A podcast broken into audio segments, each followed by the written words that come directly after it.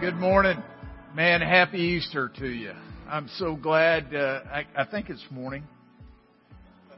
Three minutes till morning, uh, is over. But, uh, hey, I just want to say thank you to our worship team today and just bless them. They uh, have done three services and just appreciate them very much.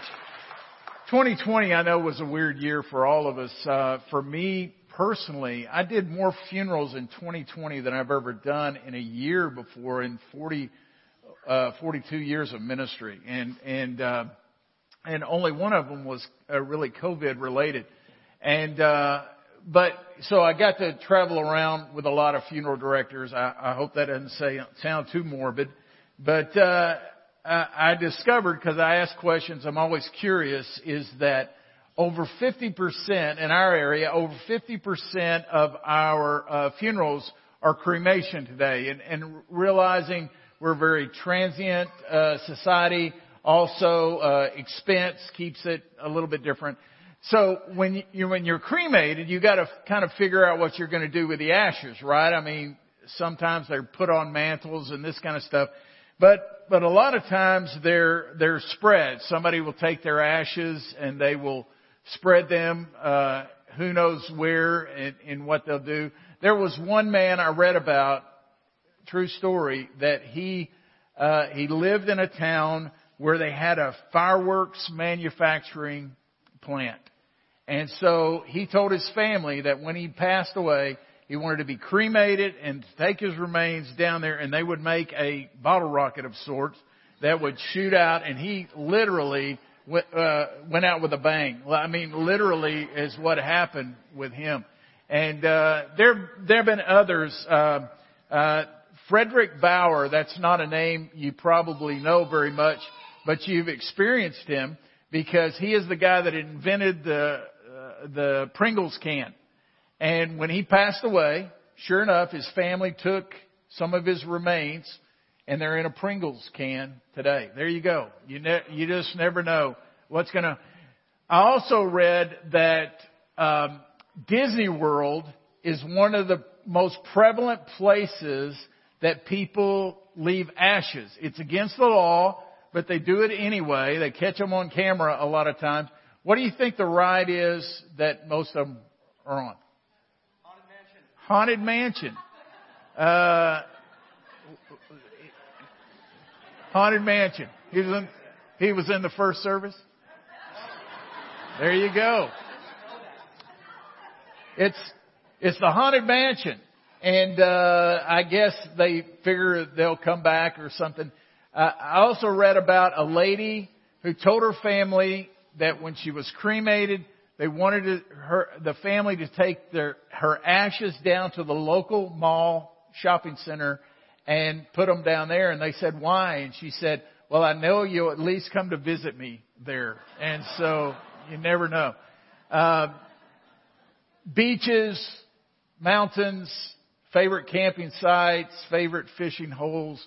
The, they're, they're different places where people who have been cremated have left their ashes. I want you to know, Jesus made no funeral arrangements. He made no desire of what would happen with his remains because there weren't any remains. He, uh, he was going to be in there three days in a borrowed tomb and he was going to be gone. So there was no need for funeral planning, no need to pick out his songs or his scriptures or any of that stuff. Who would be his pallbearers? There was no need for that. But a, a, a first century Jewish um, death this is kind of what would take place.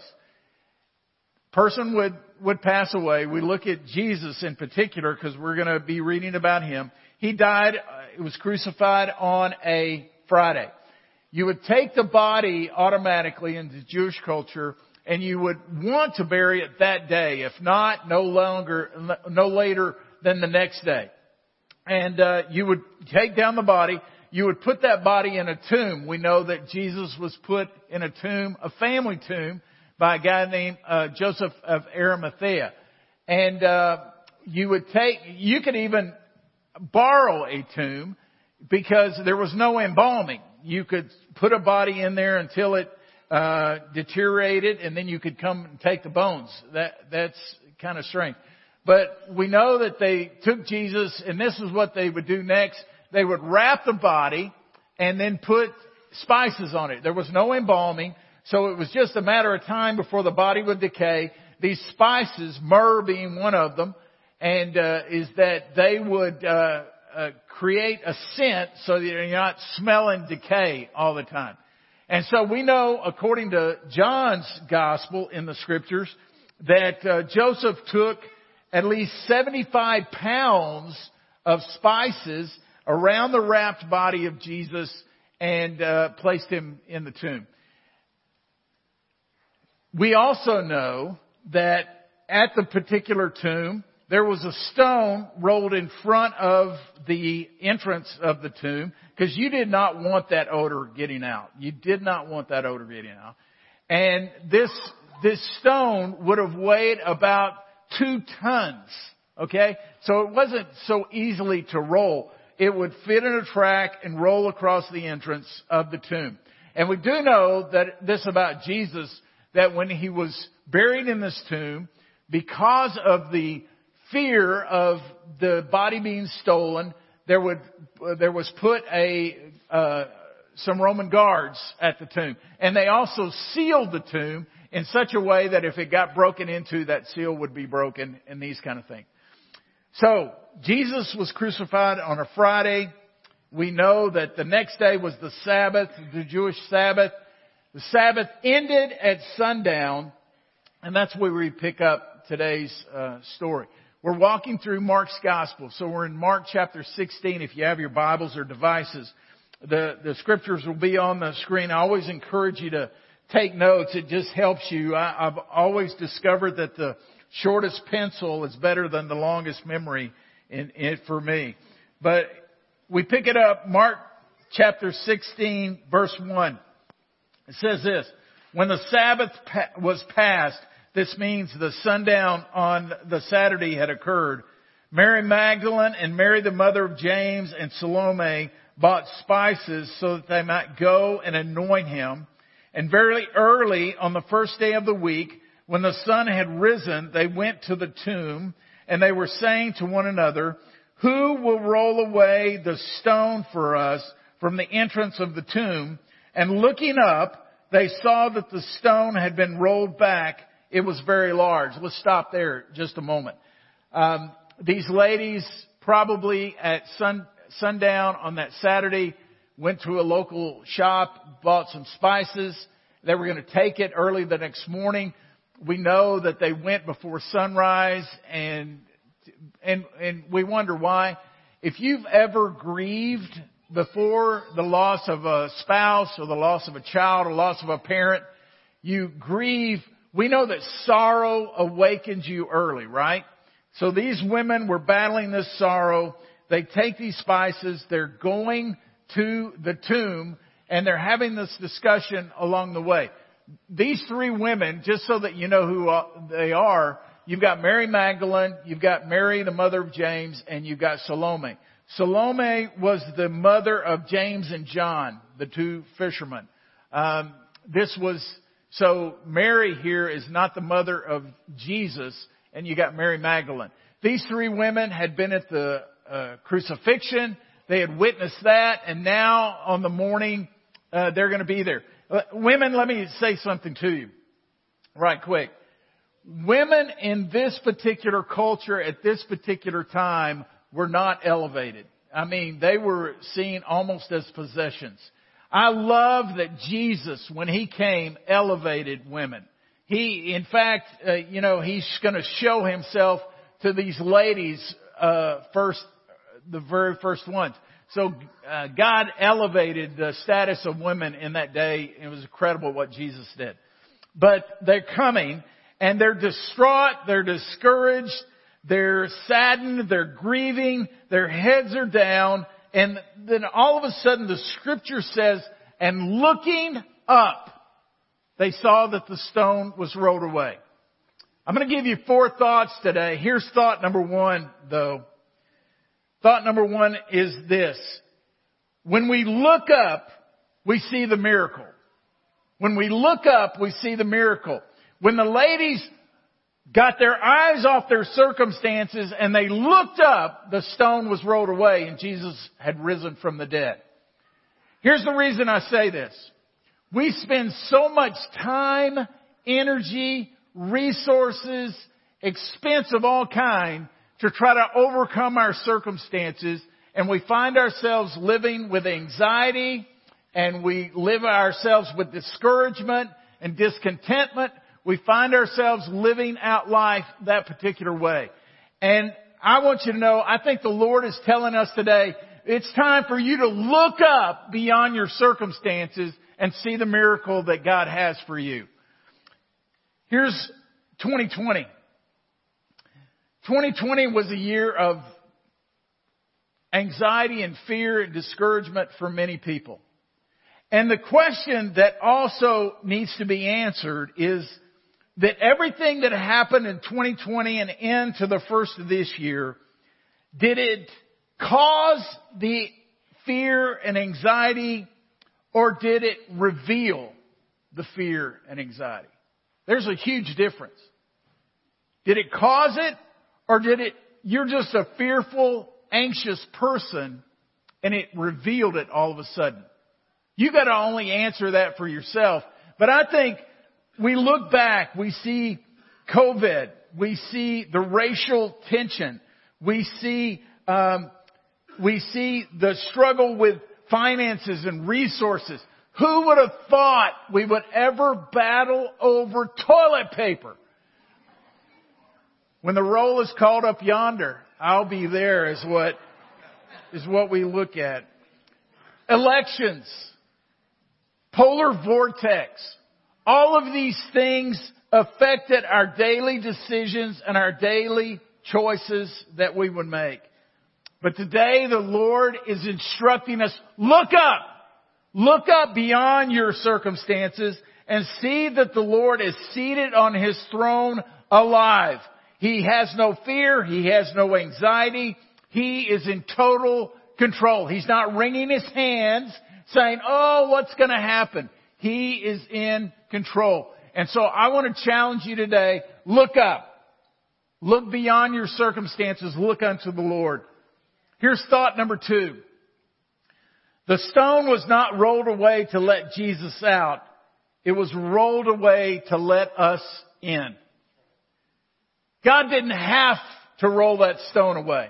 He could have just resurrected Jesus and that be it. But the stone, the earthquake that rolled the stone away was for those ladies, those eyewitnesses to go in and they went in and made that eyewitness account and let me tell you, the world was forever changed when they took that message away. The revelation would set human events in motion that would continue even until this day and until Christ returns. Jesus could have resurrected and no one would know, but the stone was rolled away to let you and I know that the miracle was for us. Let's go on. Verse 5. And entering the tomb, they saw a young man sitting on the right side dressed in a white robe, and they were alarmed. You, you think uh, this this was an angel, a messenger from God.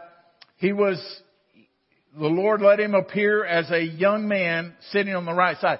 Somebody may say, "Well, Mark, what's the deal about certain gospels say that there were two uh, men, two angels? This only says there were one." It doesn't say that there's not another one. Mark's just focusing on the one that spoke right here. And uh, he's sitting uh, on the right side, dressed in a white robe, and they were alarmed. This word alarmed here is only used in the Greek here in this particular place. It's a mixture of fear and anxiety and just a severe, uh, almost of the shakes that were there. And then he said this, do not be alarmed. That's always the first words out of an angel's mouth. Fear not. Do not be alarmed. You seek Jesus of Nazareth, who was crucified. He has risen. He is not here. See the place where they laid him, but go tell his disciples and Peter that he is going before you to Galilee. There you will see him just as he told you.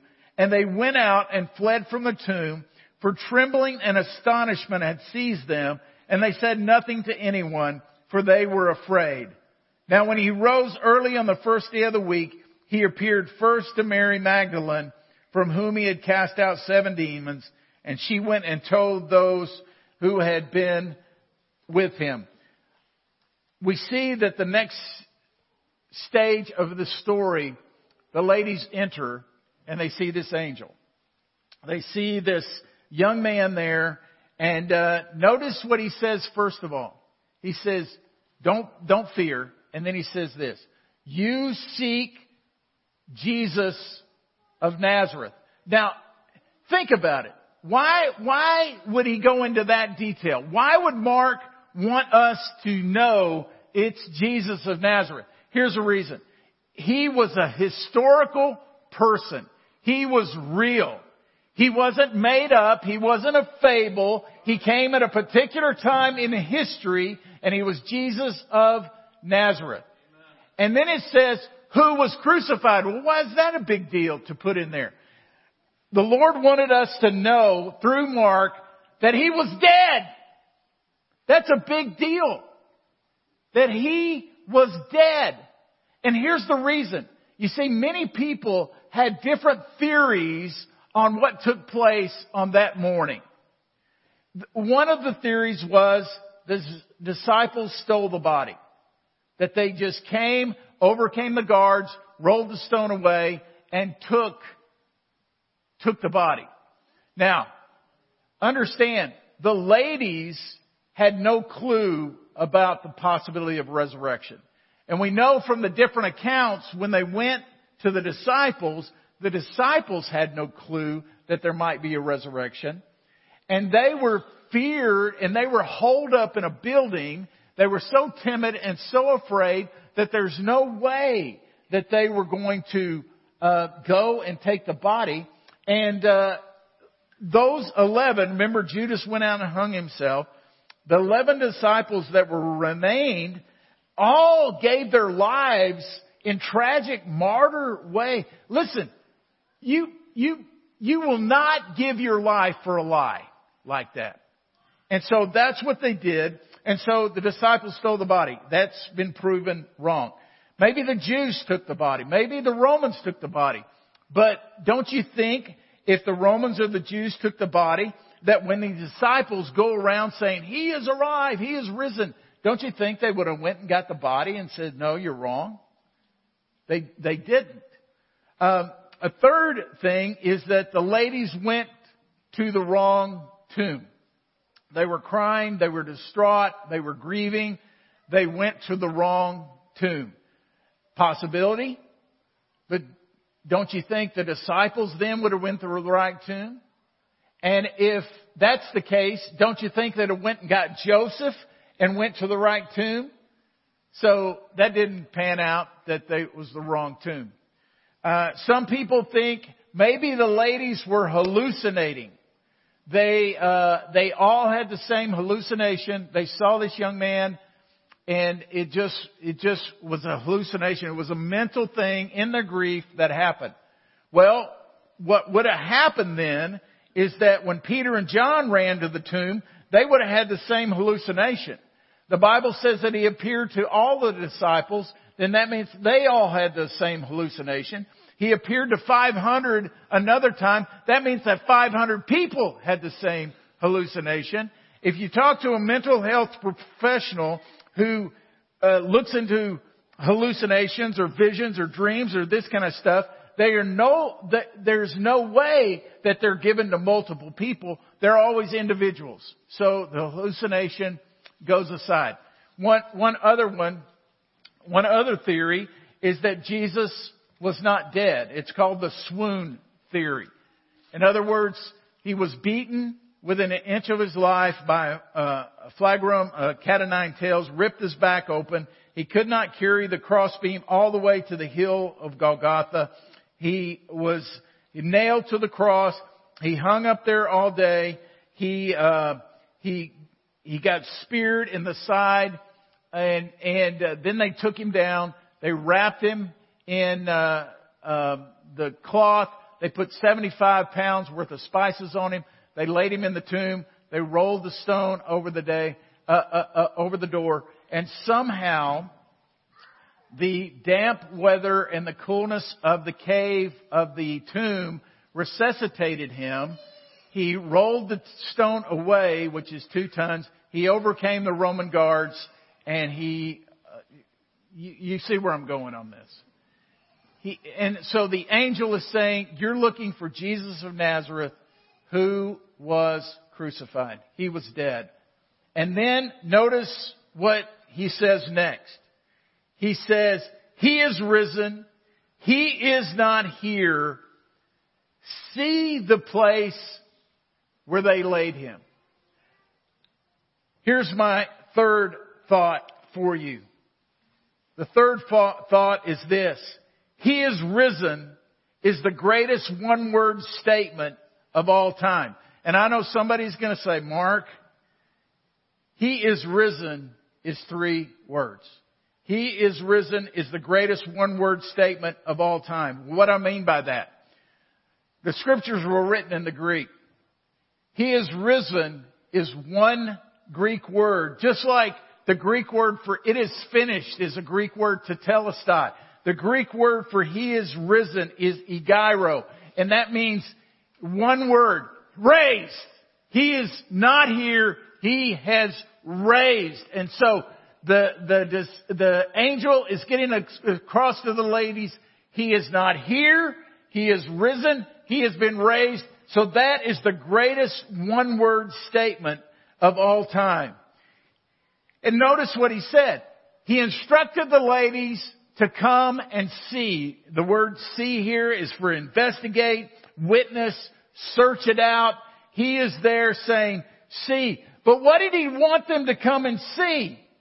Nothing. Usually when I say, hey, I want you to come and see this, I want you to come see something. But he was saying, I want you to come and see, and you see nothing. But in that nothingness, it said everything. It, it showed the humility of Jesus and everything that he had gone through. It showed the cruelty of man that we can do anything because of the sin in our life. But ultimately, it showed the victory over death. Come and see. Come and see. We, uh, a couple of years ago, we went, a team from here, we went to work um, a mission trip on the Camino del, de Santiago, the way of St. James. Some of you have heard of that. You've read about it we I got to work in a ministry house there on the way. The reason it's called the Way of St. James is because it ends up in Santiago, Spain. Santiago, St. James. The, the reason that you end up there is because there's this huge cathedral and it's rumored that the bones of James, the brother of Jesus, are there in that um, cathedral. And sure enough, they've got this box and people wait for hours just to come and get a glimpse of that box. We we got to see it, and I'm thinking, first of all, I'm a skeptic, uh, and uh, I think I've got a re- lot of reason to be skeptic. But it's amazing how people will line up just to see a box that supposedly bones are in. Uh, the uh, St. Peter's Basilica in Vatican City in Rome, we uh, supposedly the bones of Peter are there, along with the heads of Peter and Paul. You know, uh, and people will wait, line up hours and hours and hours to see bones. I'm sure they do it for other religious leaders. Listen, you can't line up to see the bones of Jesus. You can't see them because he is not there. He has risen. He is risen. The next thing the angel tells him is this. After he says, He is risen, He is not here, come and see. Then he says this, but you go and tell. Go and tell his disciples and Peter. That's interesting that Peter's name would be mentioned. Uh, go and tell the disciples and Peter. I, I think the, you remember a couple of weeks ago we talked about the Garden of Gethsemane. Peter, James, and John fell asleep as Jesus was praying. And Jesus comes back and remember he called him Simon. He took his old name, that old fleshly name, and he called him Simon. Here it's saying, go tell the disciples and Peter. I almost think it could be interpreted, go to this, tell the disciples, go and tell the disciples, especially Peter. Because Peter had screwed up badly. He had denied as a follower of Jesus. And go and tell him. Go and tell him that I'm alive, that I've risen. Here's, here's my third, uh, fourth, fourth point. The resurrection is the greatest game changer of all times. The greatest game changer of all times. Brett talked last week about the king having one more move. This was his move. This was the move. The resurrection is the greatest game changer of all times. What, what were they to go and tell? Where they were to go and tell that death has been defeated, that Jesus is alive, and all His promises are real. And let me tell you folks, that's the same message today. Our world needs to know that we serve a living Savior. They need to know that He is alive. The prophets foretold it. Jesus told His disciples it would occur. Eyewitnesses reported it. Disciples were radically changed. History reset its calendar. The church was miraculously birthed. That message got all the way to America, down to Texas, down to Waco, Texas, and I as an eight year old boy received the gospel and my life was radically changed. It's the same message today. Jesus is alive. So how do we respond today? You know, we can say, well, Mark, we talk about the resurrection every Easter. And we can get so complacent about it. I have two prayers today. One is this, is that the Lord would shake us from our complacency and, and grasp the awe of what took place. And one of the best ways I look at that is, is you ever, you, I don't know if you've got scars. I've got plenty of scars. And anytime you bump a scar or you nick a scar, man, it creates pain. And in that pain, you remember what that was from. And I, I just pray that today the Spirit of God would nick the scar on our heart to remind us of what Jesus has done for us. Amen. Well, Mark, you're praying for us to have pain? Yeah, I am. But that's okay. We learn from pain. We learn from it. And most of it, you know exactly what I'm talking about. We can get so complacent until we nick that scar and we say, oh, Lord, you've done that for me. You're awesome. So that's one. Number two prayer is this. I, I, I don't assume everybody in this room is a follower of Jesus. Uh, some have come out of habit. Some have come because they've been forced to come. Some just came. Listen, listen. I, I don't want to create religious people. I want to present Jesus in such a way that your life is transformed forever. It's a relationship with the living God through Jesus. And so if you've come looking for a religious habit or something to make you feel good or something to just to uh, check off the boxes. Listen, that's not what I desire. I desire for you to know Jesus and to cry out to Him today. There was a father who, it was a Saturday morning and his wife was shopping and he was left with his little girl. He loves his Saturday mornings, man. It's to read the paper, drink that coffee, and just veg a little while. And so that's what he's doing. But, you know, mom's gone. The little girl wants to play with dad. So she's all over him and bugging him and, and he's thinking, what can I do to get a little peace? And he notices in the paper that there is a picture of the world there. So he gets this idea. He gets the scissors and he cuts out the picture of the world and then he takes that and he cuts it into puzzle pieces and he gives it to his little girl and says, I want you to take that and I want you to go in the other room and I want you to put the world back together. And he's thinking, I've got tons of time here. And she was back in just a few minutes. He said, Dad, I finished. He thought, there is no way. And so he goes and looks and sure enough, the world's put back together. And he said, how did you do it so fast? And she said, well, Dad, I'll be honest.